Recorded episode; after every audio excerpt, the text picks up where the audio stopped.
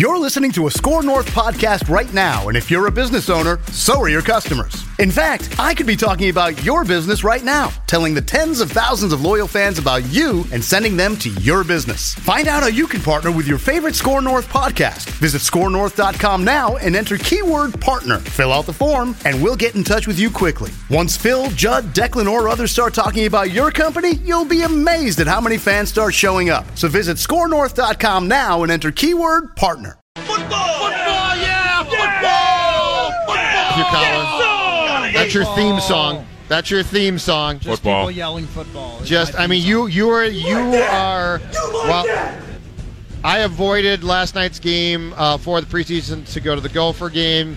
Mackey checked out on the game, but I said the one person in this town who would be dissecting preseason game Uh-huh. four in Tennessee would be Matthew Coller. I So watched every minute of it. the the floor, the stage, the patio, whatever. the porch is yours. Go ahead. Uh, well, where do you want to start? I mean, the offensive line was intriguing last night because Brett Jones, who they just acquired from the Giants, was playing left guard, and Danny Isidora was playing center. Now, that doesn't tell me a whole lot other than that Cornelius Edison is not on the team. And if, if you thought that he was going to be an okay starting center, I'm not sure what you were watching. I was told again last night he was playing pretty well. I said, no, he's no, not. No, no, he he really wasn't. Um, but I mean, he tried. I mean, Yeah. he's a guy that if you have on your practice squad, you Yes. feel that's okay because he's in case of emergency guy. But I think what we're going to see, it's just my guess, is Brett Jones play the second half at center. And I think he's going to start at center week one, and then Danny Isidora will probably um, not play week one. It'll, it'll probably be Tom Compton at left guard. Isidora will be the backup, though. And then when Pat Elflein comes back, you will see Brett Jones move to left guard, and Elfline will be the center. That's that's my guess. So that was kind of interesting how they handled that. They had Jones play left guard at first, and then switched him to center in the second half. So Brett Jones has kind of become this year's Joe Berger in a way where they kind of figure he's going to be sort of the backup to the backup left, or he'll he'll be the starting left guard, but he's also going to be the backup center. Correct, which Okay. is what Nick Easton was, and Right. you, so you sort of lost two positions there when you lost Nick Easton, the starting left guard and the backup center. And since Brett Jones has started NFL games at both and is a decent player, he's not as good as Nick Easton, but he is better than Tom Compton, I think by quite a bit. So he's going to have a lot of work to do to catch up with the entire offense. But he's been around. He's a guy that could probably do it, and he'll move into that center. And- And my guess is, if he's playing that first week, then Kirk Cousins will make the protection calls. That would be my guess. Yes. because it's going to be really tough for him to catch up so fast. Sure. but it, it can be done. I mean, he's a professional football player. He'll be able to do it. So that was something to take away from And, last and night. so, just to be clear, week one, week one, uh, odds are very good that Jones starts at center. Isidora backs him up then, Yes. which is a clearly worst case. But he could play there if he absolutely had to. If Jones got yes, hurt. Okay. he showed last night that he can play center if they need to. But Gotcha. I also wouldn't count out the possibility that they make some other move to get some other offensive lineman. Mm. I mean, there should be no sacred cows when it comes to this offensive line. I mean, the fact that they even had to go get Brett Jones would tell you that you know, if they decided we're going to cut Aviante Collins, even though it seemed like they kind of liked him, but if they did that, Oh well, right? I, I would be very surprised if they cut Tom Compton because he's so close with Kirk Cousins and because he has played in NFL games. Compton's a genius. Yeah. That is absolutely That's genius. true. Attach yourself to a quarterback who gets rich and then sign with that team and be like, I don't know Yeah. what you're going to do, but But I think he would have a job anyway. I think he would have a job anyway. But he's just he's a classic backup offensive lineman. He could play a couple different positions. He could play tackle in a pinch. So he's likely on the team. But it would not stun me at all if there was a trade made or if somebody else gets cut and the Vikings decide to pick up another offensive lineman. So that was a Okay. kind of a takeaway from last night. Uh, Holton Hill had a very up and down game last night. He missed a couple of tackles, but he also had a great kick return. He had a great pass that he jumped the, the route and uh, defended the pass. Had a bunch of other tackles. He's a on the cusp type of guy on the bubble. I don't know which way they're going to go. I think if they cut him, there's always a possibility of someone else picking him up who's more of a rebuilding team than the Vikings are. At the same time, he didn't show me a whole lot to make me think, oh, yeah, well, at least we saw the flashes. You didn't really even see the flashes aside from one kick return, and that's, I don't think, a, a huge part of the equation. So who last night was in a pretty good position going into last night, but did themselves like absolutely no favors to make the cuts. Tomorrow. Oh, um, yeah, that, that, that's Or a, if there was anybody that- at that's a hard one. I think that probably a Fadi Odenigbo. I mean, he had a, a couple of quarterback hits late in the game. He's a guy that was on the edge, but they have so many uh, defensive linemen that he would have probably had to have a monster game to somehow convince them. And, and even then, I don't know if he would be able to do that. He, he kind of comes to mind. Nobody really played all that poorly. I mean, the offense didn't move the ball very well, but they're patching together an offensive line, and you know they- they're. It just was like, okay, what am I really supposed to take away from this, right? Right. Je- Jeff Badet hasn't been very good. Corey Robertson hasn't been very good. I would say that Brandon Zylstra helped himself out quite a bit. On the other side of the coin of your question Sure. is Brandon Zylstra needed to show at some point that he can make some plays because he's been good in practice, but he missed the first two preseason games, and then in the third preseason game he didn't do anything. So now I think, especially with an injury to Stacy Coley that we don't know how long he's going to be out, there's a very good possibility Zylstra is making the team. Two roster questions for you. Uh, number one, who's uh, who's going to probably lose a job because Sloter is going to make the roster? Because if I'm correct, last year they kept two quarterbacks, not three. So that's one. That's one pretty important roster spot that's going to go to Sloter.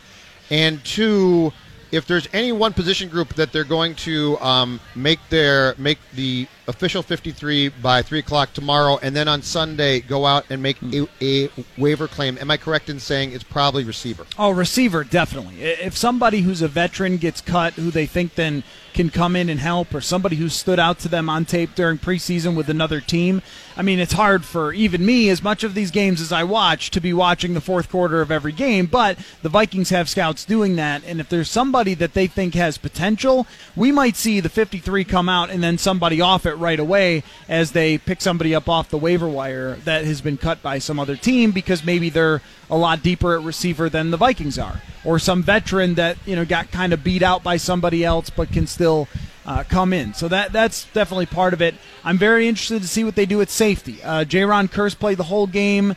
He's a guy that was a Mr. Mankato at one point, um, but and they bring in George Iloka, so now it seems like, are you really going to keep five safeties? Uh, So there, there are some really tough decisions. The defensive line too. uh, But you know, Kurt, how many are you going? Kearse is very good on special teams, though. Correct. He is, yeah, he so is. that makes it tough because special teams already look terrible during the preseason. But, but I'm not sure that Kearse exactly fits their type of mentality that they have in the locker room. Uh, I, I believe he missed one game for uh, some sort of punishment reasons, and just being around him a little bit, maybe he doesn't quite fit in that same way that you know a George Iloka would. Um, so that's that's one thing. Uh, also, Roc Thomas last night got hurt early in the game. He was playing pretty well to start the game, but then he gets injured. He's another guy where it would be interesting if they decided to keep five running backs. It would be surprising because they usually don't do that, but.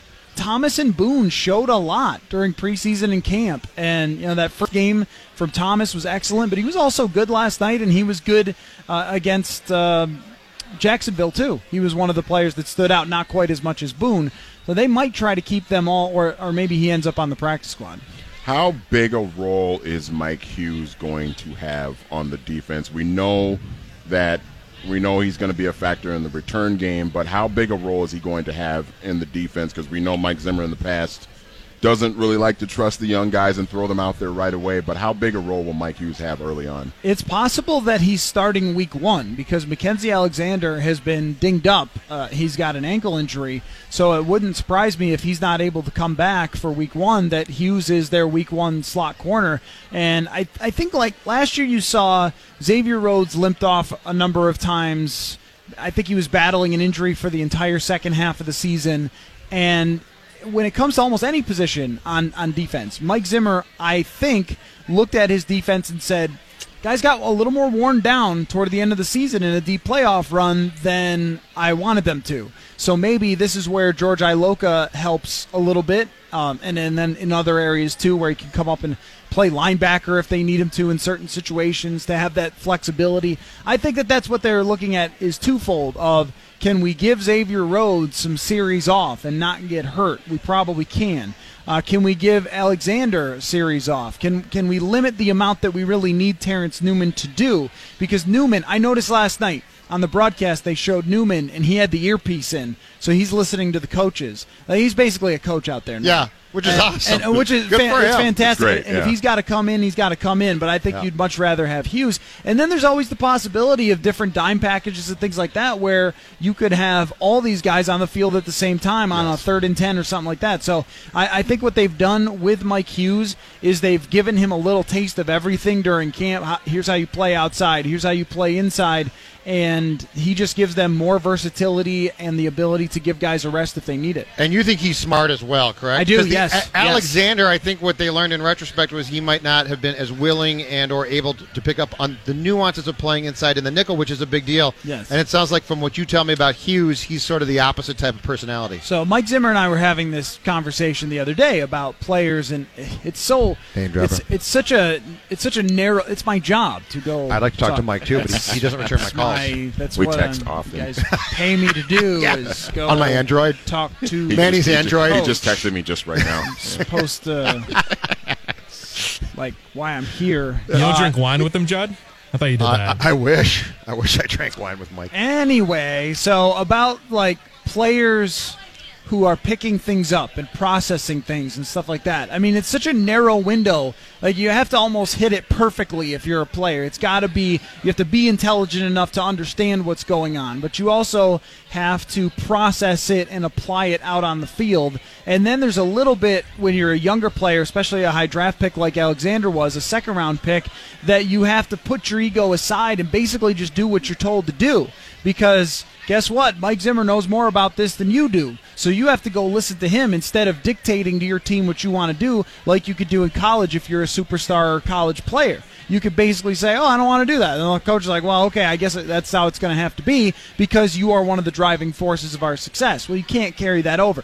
That set Alexander back, and Mike Hughes has been the opposite of that. He's been very much a sponge. He's been very much willing to take on whatever they've asked him to do, and the reviews on how he's picked things up have been very high, not only from Mike Zimmer but also from the other players as well. Let's take a break. Let's come back and talk Mr. Mankato because the voting has only begun. The competition is done, but we are not ready to reveal exactly who won. But we will give you an update. It is Judd, it's Manny, it's Coller, it's intern Max at the Minnesota State Fair. The Mackey and Judd Show will continue in a moment So long, losers! on 1500 ESPN. Oh, there he is. Soak it in. Mr. Mankato. Let it play. There he is, your training camp hero. All right. The dreams. It's only one time a year we get this. I know. Thank God. round draft picks, I mean, it's too bad it's over. well All right, Matthew team Coller, give us the latest update. All preseason games are done. Tra- training camp is technically long done. Um, give us the update on where things stand. I, I think we'll talk to Phil. I think we're going to announce this on Tuesday. Okay. But you've put out some uh, fan voting out there. You put out some stuff, so update us. 1,500 votes. A good number, I say, Yeah. uh, of Fitting votes. On, I put it out there last night. Three candidates have risen above the rest: Mike Boone, the running back, Chad Beebe, the wide receiver, and Kyle J. Sloter, your guy, Do you know that? Do you know that his name is uh, I don't. middle initials J? I do not. I have no James, idea. much like myself. I have no idea what his He's darn near is. my son, so it would be fitting Yeah, that's true. You guys are very name. close. You bonded. Talked to him for quite a while. And, and and here's how close this race is for Mr. Mankato. Mike Boone is getting 34% of the vote. Chad Beebe 34% of the vote. Kyle Sloter 29% of the fan vote. And then I also included like a write-in candidate which is only getting 3%. So that tells you that Boone, Beebe and Sloter are by far and away the three favorites here and it's tough, but I think Kyle Sloter, for me, wrapped it up last night with a couple of fourth quarter comebacks. I think that the, the true sign of a Mr. Mankato is if people out there, fans, start saying you should take someone else's job who's a proven NFL player. That means that you've done it. Like you have fully Mr. Mankatoed. If now they're saying "S- Sloter should be the backup for Trevor Siemian, like nope. Right. Nope. But no, he is not. Yeah, he is not the backup I get your instead. Uh-huh. of Trevor Siemian. But if you can excite the hearts and minds and souls even of Vikings fans so much as a guy that was undrafted, who was picked up off the waiver wire last year, has never played in the NFL, and you come into camp and preseason and make people think you're going to take the job of a guy who was a starting quarterback for two years in Denver, you've done it. You've Mr. Mankato. Now, does he have an inside track because the quarterback position is like the main position that everybody talks about? So he already kind of has an advantage anyway. I would say yes, but we've never had a quarterback win, Mr. Mankato. So clearly, Fair point. you know, Ta- Taylor Heinicke had his opportunities, but he booted a window and broke his foot. The year I And- picked him and him and uh, Joel Stave. And then last year, you know, he didn't really play all that well. So Where uh, he you know, now? Is he Carolina? Uh, Carolina, yeah. Okay, yeah. So, so what we've seen is mostly wide receivers, uh, some defensive players getting it, and a quarterback has not risen to the challenge. But if you get a couple of fourth quarter comebacks and exciting running outside the pocket type of plays, you get to win Mr. Mankato, and I think it's Kyle Sloter. But again, uh, we asked Mike Zimmer straight out: Is he even in competition for the backup with Trevor Siemian? The answer is no. And I don't think he should be. Of course he shouldn't. That's the exact right call. Uh, two But- years ago right. in, in Denver, two years ago in Denver, Siemian has them on the cusp of the playoffs in Denver, and he throws 18 touchdowns, 10 picks. He had a solid season as a quarterback in Denver. And then last year, these two guys were in camp together with the Broncos. They start Siemian, they cut Sloter. Like, this is not close between these two guys. I would like to introduce some potential controversy to the conversation. Okay. All right.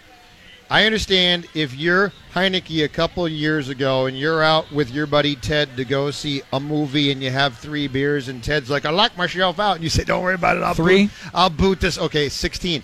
uh, but and then you and then you you sever your Achilles or something. You're a moron. You're out. I get that. But should Beebe be punished for the fact that he played really good in the third preseason game and thus couldn't play last night? Because to me, he was when we left the stadium post game Jacksonville. Yeah, we would have said he. I would. I said him. Yeah. Should we? Should he be punished to the extent of being taken out of consideration for missing a game where he was hurt in the act of playing the sport that he loves to play? No, I, I'm going to say Beebe is still very much in this competition, and if people vote for Chad Beebe, that's fine because he's kind of the definition of uh, a wide receiver that has no shot at making the roster when he gets here. He's the last guy to sign. It's like okay, this it looks like a favor almost. The the guy's five foot ten. He, he had a career high, I think, of 27 catches in a season with Northern Illinois.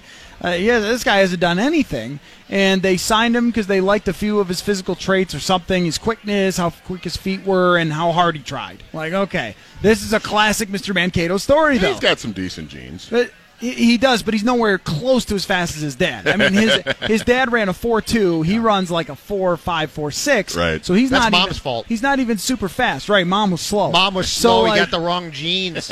so so th- but this is if you're voting for Beebe, this guy rising above these other wide receivers, rising above Jeff Badet who runs a 4-2 himself or above Corey Robertson who they paid the most money or even uh, I don't think he's ahead of Zylstra, but if he was able to do that or Tavarres King who's been in the league, that's how we define this is somebody who we never see it coming and then they show up. I if you were going to argue with Sloter, you would say, well, you know, I mean he he was on the active roster a bit last year, so maybe you could have seen it coming. With Beebe, I think it was hard to see coming. He was the ultimate long shot, Yeah. and then he gets nine catches, two touchdowns. Yep. So if you're gonna vote for him, I I'm with you. I, I think that's a that's a totally fair vote instead of Kyle Sloter. Now, does Mike Boone get a little bit of, an- of an advantage because he's probably been the most consistent of the three finalists at this point? I, I yeah, Boone. His argument would be that he won the the third running back job, and he had some exciting plays. He had a 46 yard catch. He had some broken tackles. He didn't get a whole lot of help from the offensive line, and and broke some tackles last night. And he did against the the Jaguars and had a good game. The only thing I would say about Boone is eh, you know, I, I mean, it wasn't like it totally set our hair on fire what Right. he did. I mean, he was he was an underdog guy, but also had a chance from the very beginning. As soon as they brought him into minicamp, it was like, okay, well, this guy could probably be the third running back. And there's only one other, two other players he's competing with. Mack Brown was out of this competition pretty early, especially since he got hurt. And so it's really been just one of the two. So he was going to get a lot of opportunity regardless. That would be your argument against him. Your argument for him is he was really good. Uh, but I, I think it's kind of between the other two. But I mean, Boone showed the potential that he has, which is also part of it. All right. because some of our Mr. Mankato guys, like if it's Sloter or Beebe, don't plan on seeing these guys really make anything of themselves in the NFL.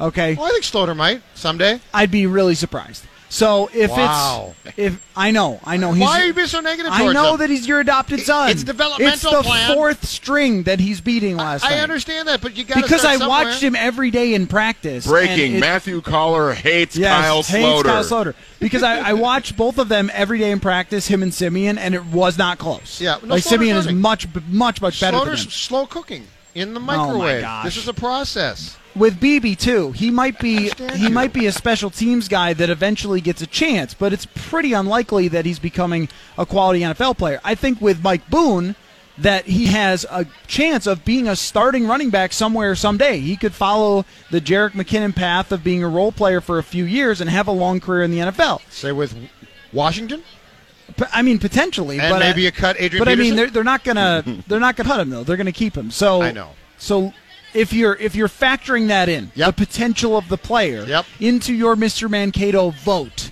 Mike Boone has your vote because he's got the Yeah, highest don't factor potential. that. Don't factor. You don't factor don't that in? That in. I think Not some one bit. people no, can. No, no, no, no. No. I factor in what I, would, saw. I would not discount anyone who So- factored that in. so people can continue to vote, correct? Yes, This vote will uh, stay active eight, through the weekend. Eight more hours. Okay, all right. And then we will, I believe, we will announce the uh, official winner of Mr. Mankato on Tuesday. Coller, who do you think um, among the players who went to training camp, who they either signed as undrafted or brought in, who do you think the biggest disappointment has been or was? Like who who do you think they thought this guy could be something, and then you watch him practice and you're like, yeah, he ain't gonna be anything. Well, so the answer could be a guy that makes the team, and I, I think it's Holton Hill. I think we expect he was rated number one by Todd McShay of all undrafted free agents, and I think that we expected okay, he's going to come in and actually be a player as long as he could stay away from the weed. That that was really the big issue with him. But then he's looked a little bit out of his depth when he's been actually in the game and he hasn't looked like he had the explosion that he had at, at Texas because he, looks like he's just a little bit behind. But he's tall and he's fast and he's got a, the potential and the the build that they like. So it's possible that he could both be a massive disappointment as the way he played in training camp and practice, and also make the roster based on his potential because they don't want anyone else to pick him up. So there's there's him and also Corey Robertson, the wide receiver. I mean, you would have thought, oh, okay, this guy had big numbers in college, and they paid him more than any of the other receivers. Yep. That's usually an indicator if they like somebody. He got his first catch in the fourth preseason game. It was just a complete no-show Wow. from camp all the way Was he through. just not good, or he was just he- wasn't good? He just couldn't create separation. He dropped a lot of passes. So he's cut. in practice. so he's done. Oh yeah, yeah. He's, he's like got a no no. He's like a no doubter, and He I don't even. I don't even think he makes the practice squad. Oh wow. Yeah, I, I don't think he has much of a shot. We And- misjudged that one. No. Yeah, The a little scouts. bit. The scouts. Yeah, a little they're bit. in trouble. It's a, it- I'm going to fire a scout for this. It's a it's a hard job. It's a hard job. Um, but you know, I mean, they also they go out and sign two proven wide receivers in Tavarres King and Kendall Wright, and neither one of those guys did anything in preseason or camp either. And I think Kendall Wright makes the roster based on just how poorly everyone else played. But if anybody had stepped up, if anybody had all of a sudden shown up like Stefon Diggs did as a fifth round pick a few years ago, Sure. Kendall Wright probably would be out of here. And that, that just kind of tells you that it's been really disappointing. And it also tells you this that you need Stefon Diggs and Adam Thielen and Kyle Rudolph and Dalvin Cook to all be healthy the whole year. Mm-hmm. If you're going to be That's a Super Bowl team, that's what you need. and that's a that's a lot to ask. Because beyond that, now Latavius Murray could fill in and Mike Boone, okay, but Treadwell, though, but, but the next what- guy up right? Treadwell's the next guy up at receiver, and what Cook can do is so much different and more vast than what Latavius Murray can do. I think if if Cook gets hurt, that's bad. That's just bad luck. And Yeah. and I put him on a huge year. The receiver, the lack of depth there is on them. Like, and I'm not saying I'm not saying that if Thielen gets hurt, the next guy should, should be as good as he is because he's not going to be. But I think there is an eye-opening lack of depth where you're like, yeah, man, I thought you guys would at least have something behind those two star receivers. So if, if one of those guys, if Thielen or Diggs get hurt, could we be looking around and potentially saying we missed Jarius Wright? Oh yeah, no, Perhaps. I, I I think that that's been quite evident in this training camp how much they miss Jarius Wright, and even though he, I mean, he's not a big name by any means, he, He was was, a guy. reliable. He had 17 catches last year, and 13 of them were on third down. They didn't appreciate Like, him. They never appreciated they, him. They never really did. He was a guy that could line up in the slot and get open. I, Yep. I think that the issue was they felt he had to be in the slot, so he could only really do one thing and wasn't a special teamer. But then they went out and signed another guy who has is a worse version. Right. I think Kendall Wright is a worse version of Jarius Wright. Even though he had more catches in Chicago last year, he was like their only receiver. So I, I do think that they tried to solve that problem by getting a guy who was proven. It's just that when he's actually been out on the field, Wright hasn't done a thing. And he can't play special teams, you said. And he can't play special teams, but uh, he he will be there. I, I think that what I'm coming away with though is with this whole team. On defense, they made a nice effort to improve their depth to where Stephen Weatherly played so well in this preseason. Yep. And Tashawn Bowers showed some, and Jaleel Johnson showed some. That I, I think that the concern about the health of the defensive line is a little less than it was, and especially the safeties and corners. You have great depth there. Eric Wilson played well. You now feel like the defensive depth is much better than you did when preseason started. Yep. But on the offensive side, you feel worse about it. All I know is that there's a veteran linebacker out there on the open market who's not going to be going to trial for a little white collar crime until probably next summer. And he intrigues me. I, I don't hate the Mychal Kendricks idea. I don't know if they'll do it. I don't know if Well, they'll circle my back. question is, will the really league dep- step it re- in and suspend him? Well, right, and, and it really depends on what his situation actually is. Like, is is he going to be like in court or something? I mean, what? Just tell the feds what they want to know. tell the feds, Right. sell everybody and, and their brother out. Oh, man. Tell the feds exactly Hey, what they want. Just tell them everything. And Tell then 'em what you and know. then sign with the Vikings. We'll put an ankle bracelet on you. You'll live with Eric. You'll be on a work release program. This works. If you moved heaven and earth for Michael Floyd, What? What you're as you said, Yeah. then I'm going to do it for this guy. What you're talking about, if, if people don't know that Mychal Kendricks, Eric Kendricks' brother, was released by the Cleveland Browns because he was involved in a scandal with not not money laundering. What was it? The um, insider trading. Insider Yeah, trading. yeah. And he didn't tell the, the But Browns. he did so- tell he did tell them some things. They admit now that they knew something. Oh, okay. I don't think they thought the charges were coming down the pike Okay, this quickly. okay. So I, I got the sense from reports that they didn't have. I a- can't a wait for. Hard Knocks next Tuesday. I know. Hard Knocks Yeah, next Tuesday. gonna be wild. How are That's they gonna really how's. Hue Jackson gonna explain this one? Yeah, my guy got busted. Oh, he got a Dewey? Oh no, just a little insider trading. Yeah, You know what that'll be though? It'll just be at the start of the episode. It'll be linebacker Mychal Kendricks. You know what I want? Was released. Do you, do you know what I want desperately? I want, and if HBO does their job here, it's going to be glorious. Gregg Williams' reaction when they explain to the defensive coordinator of the Browns, who's never met an F bomb he doesn't like, when they explain to him, You've lost Mychal Kendricks. Why the bleep did I lose him? Insider trading. What the? Oh, it'll be, And uh, it'll be great. my understanding is that Mychal Kendricks made 1.2 million dollars out of eighty thousand dollars. That's, you're correct. And uh, yeah, it was really interesting in his statement where he said something to the effect of like, "Oh, I, I mean, the money wasn't really for me" or something. I was like, "Okay," or, or I didn't, I didn't take the money. Like, sure you didn't. Okay, I- I- I did nothing. No, I, I didn't do, I didn't do anything really wrong. But you're right. This is going to be like the end of uh, Goodfellas, where the lawyer is defining what a rat is. And Henry for Hill's Mychal like, Kendricks. no, so, sir, I'm not a rat. We took everything. We bought off judges, cops. Oh, the, and the end of Goodfellas is so good. yeah. So so maybe You're maybe it does. But that aside, whatever punishment he's going to face, you're right that it won't come down for a while. Oh. And they were very interested in Mychal Kendrick. It's just I don't know if they want to bring that drama on themselves. You get him up at a podium once, and he says, "I can't say much. I'm sorry," and that's it. Yeah. I don't think there's a lot of drama, and- and because here's why: it's a boring crime. Yeah, you're right. Like you're right. I'm in the media, I don't care. Yeah, it's not scandalous. it's a white collar crime. Yep. I mean, he's going to go play squash in a couple years or something. Yeah. Instead In of jail. spaghetti and meatballs, I got egg Yeah, noodles and I mean, if ketchup. you exactly, uh, we we have done a half hour Viking talk, and we have not mentioned the kicker yet. We're going Oh to rectify gosh. that when we come back from the state fair. All right, back from the state fair, Mackey and Judd. Right now is uh, Judd, Manny Hill, Matthew Coller, intern Max, all out here. Garage Logic coming up at one o'clock. All right, I got to ask you about it. Daniel Carlson, two for two last night. Should I calm down, Matthew Coller? Uh, yes, Judd, you should calm down about the kicker, but I don't think that's going to change any way you actually look at it. If I tell you to calm down about the kicker, I don't think you're going to actually I just- down. Judd is going to be breaking down every every Yeah. extra point that Daniel Carlson kicks Yes. for this entire So- season. If it goes just a little bit left, even if it's good, if it just grazes the upright, Judd's going to lose his mind. Here, here's my question though, Judd. When are we going to get you kicking a field goal?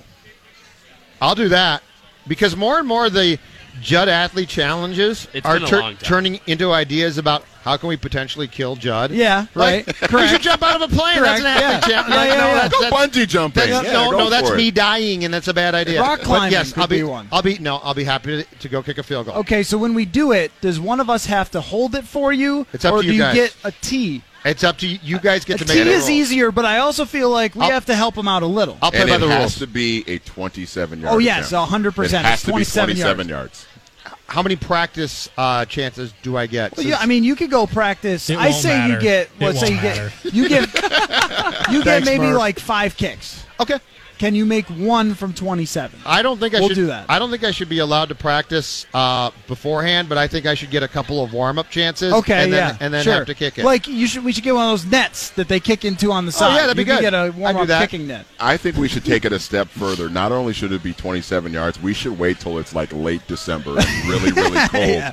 In cold, Once wintry again- conditions. once again, people are trying to hurt me. Yeah, that's that's right. this is supposed to be fun. To your point, Judd, though, about the Minnesota Vikings kicker and not you. Yeah. Uh, I wouldn't put myself in the category of being extremely confident in Daniel Carlson. I don't know how you could be because he's a rookie and you just don't know how he's going to handle the real games.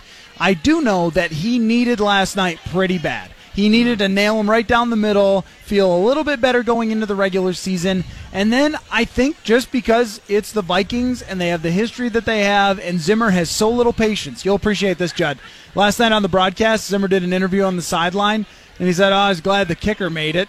Just- oh, he's got no no had- time. He just had to. and I think those are all shots at Rick too. and his his impatience for the kicking position Yep. uh, would mean it's a week to week thing. I think for Daniel Carlson. I know they spend assets on it, but it's if he struggles at all, they're not going to have a whole lot of patience in him. It's just he is a very talented kicker, though. I mean, there's a reason he won the competition that goes beyond just oh he was a draft pick. I mean, he has got a monster leg. He was just as accurate or even more than Kai Forbath through the preseason until that one game. So there's a reason they have him here. Now it's going to be about facing a level of pressure that he's never faced before, and that's hard for us to predict. Maybe he's great. Last year, the Super Bowl winning kicker was a rookie.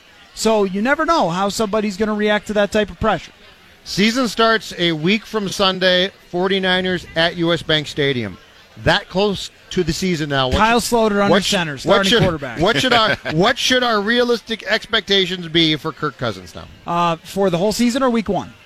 Season. For the season, Yeah, not just week one, but the, but now but now that we're this close, and that he's been through an entire training camp and he's worked in this offense, what should our expectations be for the season? So I, I think picture. I think with Kirk Cousins, there's two different ways to look at it. There is the one way where you would say, what are what are the type of numbers he should be putting up? Should he be a Pro Bowler? Should he be throwing for four thousand yards? Should you draft him high in your fantasy league? That's one conversation. The other conversation is how many wins does he end up with? And I know you guys were talking baseball and, and wins and just how ridiculous the stat is for pitchers. Yep. And for quarterbacks, it can be tricky too because sometimes a guy gets a bunch of wins that wasn't even that good. Kerry Collins won 12 games once with Tennessee, and he didn't even have a good season. They were just a great team. Blake Bortles won 10 games last year. Exactly. And he's the last quarterback in the league that I would take at this moment is Blake Yeah. Bortles.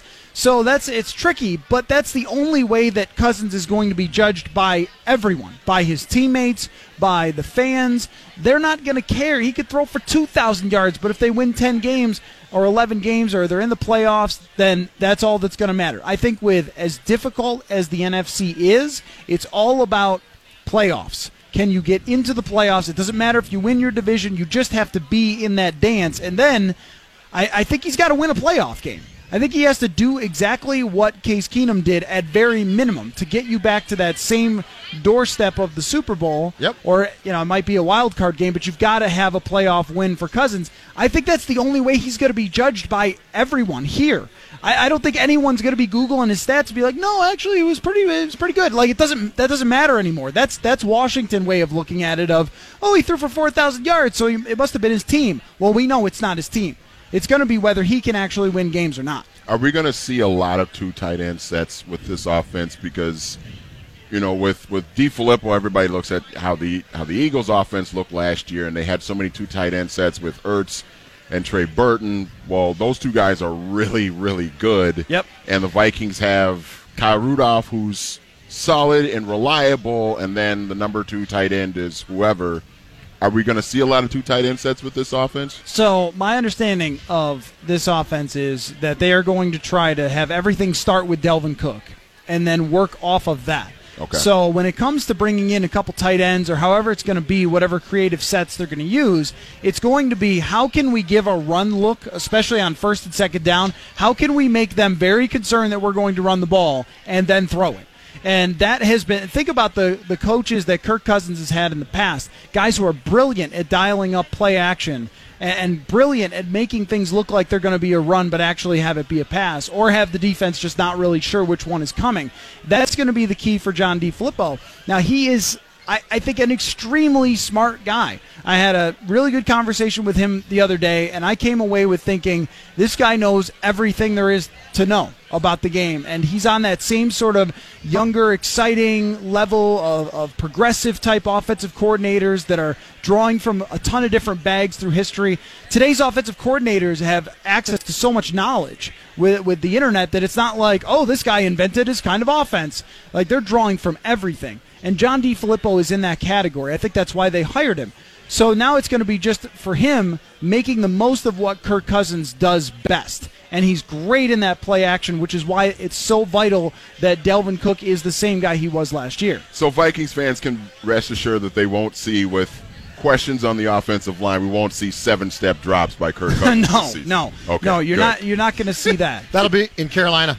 Yeah. with Cam Newton. Now, wouldn't it be funny though gonna get really if creative. all of a sudden Norv Turner completely flipped on the switch and was the most creative offensive coordinator in the league? Wouldn't that be like what?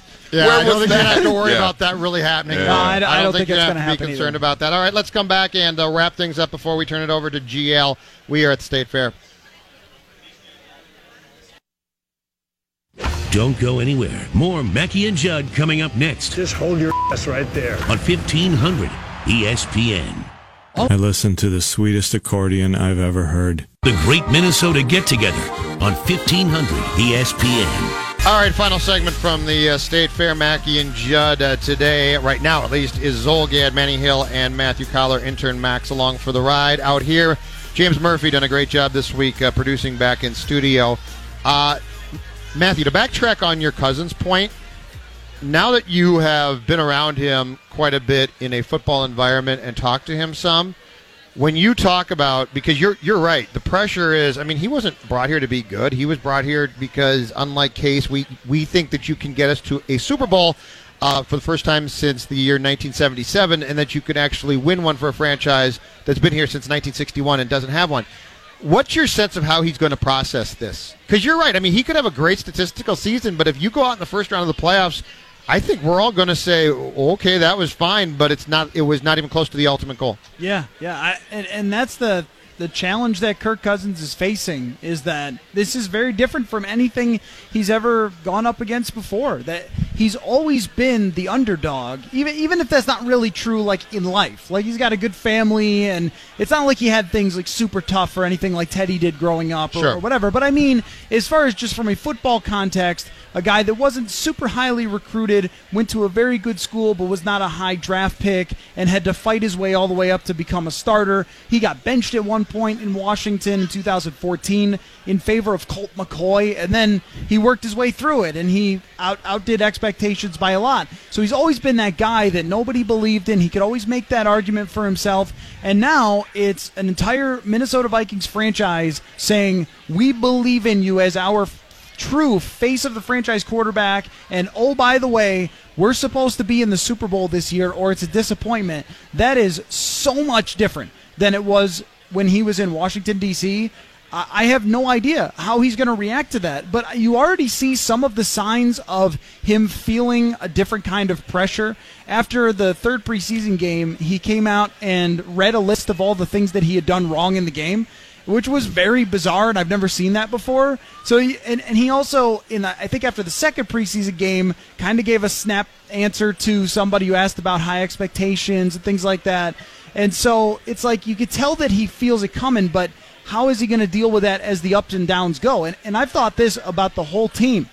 Whether they actually make it or not, because the NFC is so tough, is going to be how they handle the downs. If they lose three out of four at one point during the season, does that crush them or do they, you know, carry on through that? I mean, we, we saw that with Bridgewater 2015 where they hit bumps along the way. People got hurt. They had that terrible week one game in San Francisco, and he was just the same guy all the way through.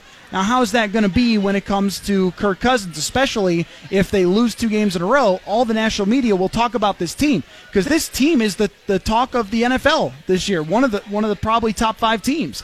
That's very different from anything that Kirk Cousins has had before.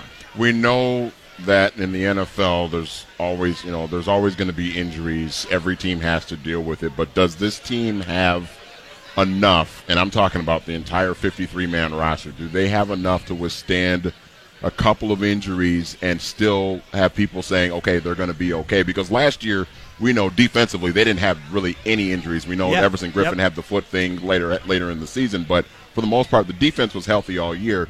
Do they have enough overall to make you say, okay, if they have a couple of big injuries, if they lose a couple guys for the year, that they can still be okay? So a few weeks ago on defense, I would have said they have not enough depth. But getting George Iloka in here, and then the development of some of the other players, Mike Hughes being one of them, and also uh, Eric Wilson, the, the linebacker, a couple of the defensive ends. Now I feel like at almost any position they could survive an injury here or there. It's just on the offensive side, with an offensive line that is already really, really shaky it's you lose one of those skill players because that that's what they're really hoping for is that the skill players Stefon Diggs, Adam Thielen, Dalvin Cook, and Kyle Rudolph can really make up for some of the shortcomings of the offensive line.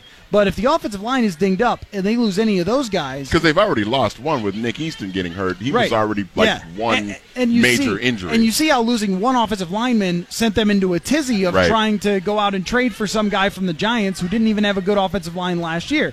So you see how short they are at depth of the offensive line. But that kind of goes across the board. Almost every team is short on depth of the offensive line. Right. But when it comes to the receivers, if Stefon Diggs is out for three weeks and Laquon Treadwell has to fill that in, I- can't say it, that I'm very confident it's going to be the same thing. It's not even going to be close, and that that's where I would say there is some concern. But you, it's really hard to predict any of those things how they're Yeah. going to how they're going to go. Uh, and I would say for any team that doesn't have Aaron Rodgers or Drew Brees, it's probably true that if you lose some key players, you're not going to be in the race. And with this year in the NFC, there just is not a whole lot of room for error. That's that's the one thing that should have you nervous. Is just there are so many good teams in their conference that if something goes wrong, it's going to be hard to stay afloat. I think the only thing that you can unfortunately probably predict is that they're going to have an injury on defense at some point because they were really healthy there last year. Yep. So, so so something like that. All right, we are done. Garage Logic is next on 1500 ESPN from the State Fair. Stay tuned, people.